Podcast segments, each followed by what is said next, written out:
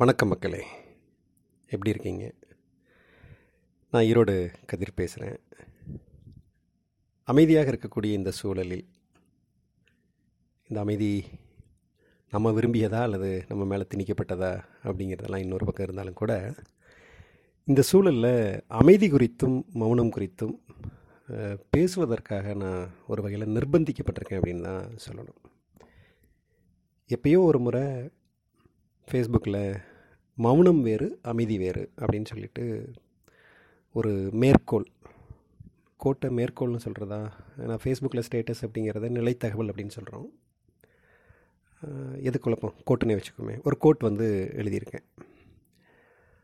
பெரும்பாலான இந்த மாதிரியான ஒரு வரியில் எழுதக்கூடிய நிலைத்தகவல் ட்விட்டரில் போடக்கூடியது இந்த மாதிரியான மேற்கோள்கள் எல்லாமே அந்த மனநிலையில் சில சொற்கள் மனசுக்குள்ளே அப்படி ஓடிக்கிட்டே இருக்கும். அதை அப்படியே கோர்த்து போட்டுருவோம்.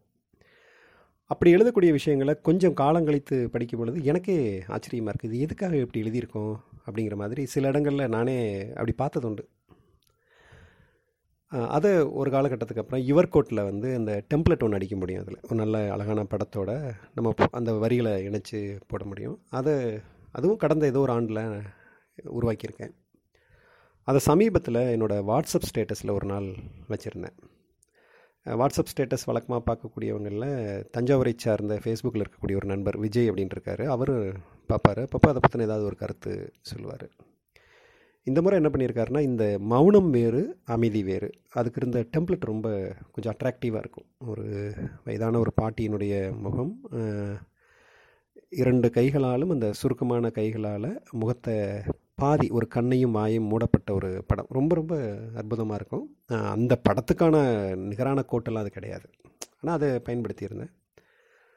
அதை வந்து அவரோட நண்பர்களுக்கு பகிர்ந்திருப்பார் போல். பகிர்ந்த உடனேயும் அவங்க அந்த கோட் பார்த்துட்டு என்ன சொன்னாங்களோ அந்த விஷயத்த எனக்கு பகிர்ந்திருந்தார். அதில் ஒரு நண்பர் பகிர்ந்திருந்தா அவர் சொன்ன விஷயம் வந்து அப்பா என்ன மாதிரி ஒரு பதிவு? பாதாள குரடுன்னு சொல்லுவாங்க. கிணத்துல விழுந்த பொருட்களை எல்லாம் எடுக்கிறதுக்கு உதவுறது. இந்த பதிவு மனசோட மிக மிக ஆழத்தில் போய் சில நினைவுகளை வேர்விட்டு சில நினைவு வேர்களை தொட்டுட்டு வருது அப்படின்னு அவர் போட்டிருந்திருக்காரு. அதே நேரத்தில் இன்னொரு நண்பர் அவருக்கு விஜய்க்கு போட்டிருக்கிறது வந்து என்னென்னா யோசிக்க வைக்குது சிறிய விளக்கம் இருந்தால் நான் புரிஞ்சுக்குவேன் அப்படின்னு போட்டிருந்திருக்காரு. ஒருத்தருக்கு வந்து மௌனம் வேறு அமைதி வேறுன்னு சொன்னது வந்து ஒரு பாதாள குரடு மாதிரி மனசோட ஆழத்துலேருந்து ஏதோ ஒரு சிந்தனையை மீட்டிட்டு வந்திருக்கு.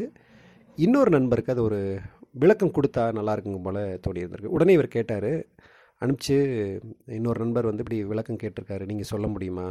அப்படின்னு கேட்டிருந்தார். அது என்னென்னா என்னோடய ஸ்டைலில் நான் சொல்கிறத விட நீங்களே அதை சொன்னால் நல்லாயிருக்கும் அப்போ தான் எனக்கு திக்குனாச்சு எப்பயோ எந்த மனநிலையிலையோ அதை எழுதியிருக்கோம். நான் எழுதுனது சில காலம் கழிச்சு கழித்து பார்த்தோன்னா எனக்கே அபத்தமாக இருக்கும். இதெல்லாம் ஒரு வரின்னு எழுதியிருக்கியா? அப்படின்னு ஒன்று இருக்கும். சிலது வந்து புரியாது. சிலது வந்து அதி அற்புதமாக இருக்கும். ஆஹா நம்மளாம் இப்படி எழுதியிருக்கோம் அப்படிங்கிற மாதிரி இருக்கும். இப்போ அவர் கேட்ட உடனே இதுக்கு பதில் சொல்லி ஆகணும்ல. ஏன்னா நம்ம தான் வச்சுருக்கோம். அவரை பாராட்டிட்டார். பாராட்டினதில் ஒருத்தர் வந்து விளக்கம் கேட்டிருக்கப்ப முறையாக நம்ம விளக்கம் சொல்லி தானே ஆகணும். நான் உடனே அவருக்கு பதில் போட்டிருந்தேன். விரைவில் அனுப்புகிறேன் விஜய் அப்படின்னு சொல்லிட்டு. அந்த விரைவில் அனுப்புகிறேன் நாளைக்கு அனுப்புகிறேங்கிறது வந்து ரெண்டு விதமாக எடுத்துக்கலாம். ஒன்று நேர மேலாண்மையில் நேரத்தை மிச்சப்படுத்துறதுக்கான ஒரு விஷயம். திடீர்னு ஒருத்தர் கொண்டு வந்து கேட்பாங்க. உடனே அதுக்கு நம்ம தேடி பிடிச்சி பதில் சொல்கிற அளவுக்கு அது முக்கியத்துவம் இல்லாத கூட பல நேரங்களில் இருக்கும். அப்போ நாளைக்கு ஒரு முறை ஞாபகப்படுத்துங்க நான் சொல்கிறேன் அப்படின்னு சொன்னால் அடுத்த நாள் அவங்களுக்கு முக்கியமாக இருந்தால் வந்து கேட்பாங்க இல்லைனா கேட்க மாட்டாங்க. அப்போ என்ன ஆகுதுன்னா அந்த மாதிரியான ஒரு அவசரத்தில் அவங்க ஒரு கேட்ட சாதாரணமான ஒரு விஷயத்துக்கு மெனக்கெட்டு பதில் தர வேண்டிய அதுக்கு ஒதுக்கக்கூடிய நேரம் மிச்சமாயிடும். அதனால் நேர மேலாண்மையில் என்ன சொல்லுவேன்னா சில விஷயங்களை தள்ளி போடுங்க. ஆனால் தலைமை பண்பில் அது ரொம்ப முக்கியமானது இது. உடனுக்குடன் அதுக்கு பதில் தரதான் வந்து ஒரு தலைமை பண்புக்கான அழகு அப்படின்னு சொல்லுவோம். தலைமை பண்பாக நேர மேலாண்மையான்னு பார்க்குறப்ப பல நேரங்களில் நாளைக்கு நான் சொல்லட்டுமா அப்படின்னு தள்ளி போடுவேன். அதுக்கு ரொம்ப நுணுக்கமாக இருக்கிற ஒரு காரணம் என்னோடய சோம்பேறித்தனம் கூட. அப்போ அவர்கிட்ட சொல்லியிருந்தேன். அவர் நன்றி சார் அப்படின்னு விட்டுட்டார். ஆனால் அடுத்த நாள் திரும்பவும் ஞாபகப்படுத்தினார். சற்று ஞாபகப்படுத்துகிறேன் தப்பாக நினச்சிக்காதீங்க. ஓய்வாக இருக்கும் பொழுது இதுக்கான பதிலை கொடுக்கணும் அப்படின்னு சொல்லிட்டு அவர் கேட்டு ரெண்டு நாள் ஆச்சு. இன்றைக்கி காலையிலேருந்து அந்த மௌனமும் அமைதியும் அப்படிங்கிற சொற்கள் மனசுக்குள்ளே ஓடிட்டே இருந்தது. ஸோ விஜய் கேட்ட வகையில் அதை சொல்லணும் அப்படின்னு நான் எடுத்துக்கிட்டேன். அப்போது அமைதினா என்ன? மௌனம்னா என்ன?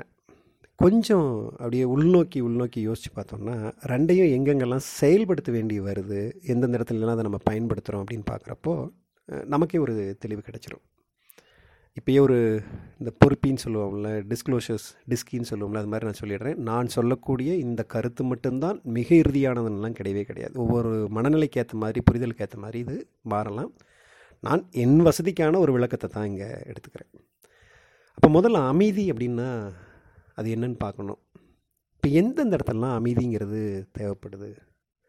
ஒரு கூட்டத்தில் எல்லாரும் அமைதியாக இருந்தாங்கன்னா நம்மளும் அமைதியாக இருக்க வேண்டியதாக இருக்குது வழக்கமாக வகுப்பறையில் பள்ளிக்கூடத்தில் கல்லூரிகளில் வந்து ஏய் சத்தம் போடாத பேசாம சைலன்ஸ் அப்படின்னு சொல்கிறப்போ ஒரு அமைதி தேவைப்படுமா இருக்கும்.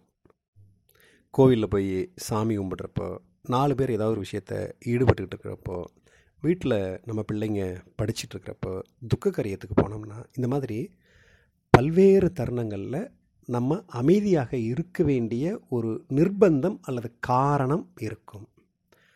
அப்போ ஒரு இடத்துல நம்ம பேசாமல் இருக்கிறதுங்கிறது அல்லது செயல்படாமல் இருக்கிறதுங்கிறது இங்கே அமைதி என்பது செயல்பாட்டுக்குள்ளேயும் கூட வந்துடும் அவங்க திட்டுனாங்க ஆனால் நான் அந்த இடத்துல அமைதியாக வந்துட்டேன். அது ஒரு வகையான செயல்பாடு அது.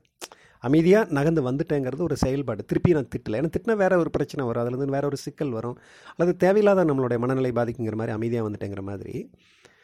பேசாமல் இருத்தல் அல்லது செயல்படாமல் இருத்தல் காரணம் அது ஒரு நிர்பந்தத்துக்கு உள்ளானதாக ஒரு கட்டாயத்தின் பேரில் அது ஒரு நியதியாக அங்கே பார்க்கப்படும் பொழுது இன்னும் சொல்லணும்னா அமைதியாக இருக்கிறதுங்கிறது ஒரு இங்கிதம். எட்டிகேட்ஸ்ன்னு சொல்கிறோம்ல அது மாதிரியான ஒரு இங்கிதம். அந்த இடத்துல அமைதியாக தான் இருக்கணும். வகுப்பறைனா அமைதியாக தான் இருக்கணும். நாலு பேர் இருக்கிற இடத்துல அமைதியாக தான் இருக்கணும்.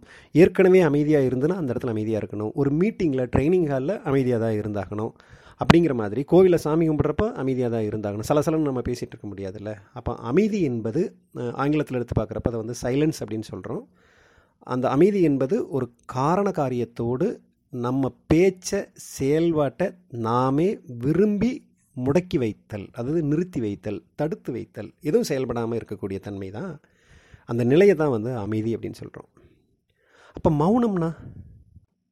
இந்த மௌனம் குறித்து பேசுகிறப்போ இன்னொன்று நான் சொல்லணும். என்னுடைய நண்பர் ஆரூரன் இருப்பார். அவர் சொல்லுவார் ஒரு நாளில் ஒரு அரை மணி நேரம் மௌனமாக இருந்து பாருங்க அப்படிம்பார். அந்த மௌனமாக இருந்து பாருங்கிறதுல என்னென்னா யாரும் எனக்கு அதை வலியுறுத்துறதில்ல. அந்த இடத்துல நீ வந்து பேசாமல் இருக்கணும் நீ செயல்படாமல் இருக்கணும்னு முடக்கி போடுறது கிடையாது. நானாக எனக்கு உருவாக்கிக்கூடிய ஒரு விஷயம்.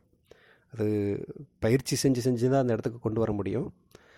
என்ன சொல்லுவார்னா கையில் இருக்கக்கூடிய பொருட்கள் கருவிகள் எதையும் செய்யாமல் எதையும் கூர் நோக்கி பார்க்காம எதையும் கூட யோசிக்காமல் அமைதியாக அதுக்காக தியானத்துக்குள்ளே போயிடுறதோ அல்லது கண்ணை மூடி உட்காந்துக்கிறதோங்கிற கிடையாது. கண்ணை மு முழிச்சுக்கிட்டு நீங்கள் எந்த இடத்துல இருக்கீங்களோ ஆஃபீஸில் உட்காந்துருந்தாலும் சரி வீட்டில் இருந்தாலும் சரி எந்த இடத்துல இருக்கீங்களோ இருக்கக்கூடிய அதே போக்கில் எதுவும் செய்யாமல் இருக்கிறதுங்கிறது. இது யாருடைய உத்தரவின் பேரில் வர்றதில்லை. நம்மளாக உள்ள விரும்பி இந்த நிலையை கடந்து போவோமே அப்படின்னு சொல்லிட்டு பார்க்குறது.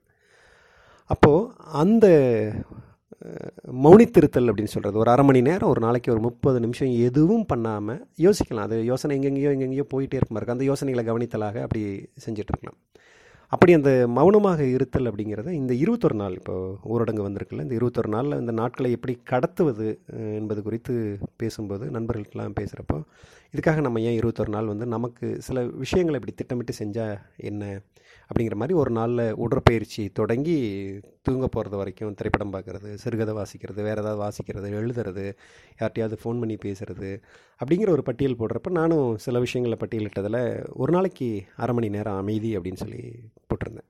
அரை மணி நேரம் மௌனம் அப்படின்ட்டு போட்டிருந்தேன்.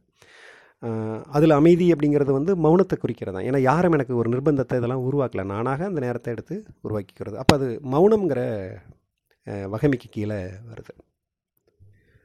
அந்த பட்டியலை பார்த்துட்டு என்னை கொஞ்சம் கூர்ந்து கவனிச்சிட்டு இருக்கிற ஒரு நண்பர் சொன்னார் இந்த மௌனத்தை அடிக்கடி நான் பார்த்துருக்கேன். என்னோடய மௌனத்தை எப்படி பார்த்தீங்க? இல்லை நம்ம உரையாடிட்டு இருக்கப்பயே அந்த மௌனத்தை நான் பார்த்துருக்கேன்னு சொல்லிட்டு குறிப்பிட்ட ரெண்டு தேதியை சொல்லி. ஒரு நாள் வந்து கொஞ்ச நேரத்தில் அதை பார்த்தேன். இன்னொரு நாள் அப்படி பார்க்குறப்ப திடீர்னு உள்ளுக்குள்ளே அப்படியே ஆழ்ந்து போனதை நான் பார்த்தேன். அப்படிலாம் சொல்கிறப்ப நமக்கே என்னவோ நம்மகிட்டயே என்னவோ நடந்துகிட்ருக்குங்கிற ஒரு பிரமிப்பும் ஒரு ஒரு மாதிரி வரத்தான் செய்யும். அது வேற இல்லை. அது அவங்களா புரிஞ்சுக்கிறாங்க. அது ஏற்றி விடுறதா இருந்தாலும் சரி எப்படினாலும் எடுத்துக்கலாம். அப்படியே உள்நோக்கி போயிட்டீங்க. அப்படியே இந்த உறுத்து ஒரு இடத்துல ஒரு பார்வையை மட்டும் வச்சுக்கிட்டு அந்த பேச்சு அப்படியே துண்டிக்கப்பட்டு அப்படியே உள்ளுக்குள்ளே போய் நான் முன்னாடி நின்று கையாட்டி ஆட்டி ம் அப்படின்னு கேட்டி உசுப்பி தான் வந்து பேச வைக்க முடிஞ்சது. அப்போ மௌனம் என்பது எந்த ஒரு நிர்பந்தமும் கட்டாயமும் இங்கிதத்தின் பா பேரில் அப்படிங்கிறதெல்லாம் எதுவுமே இல்லாமல் தன்னை முழுமையாக அமைதிப்படுத்தி கொள்ளுதல்.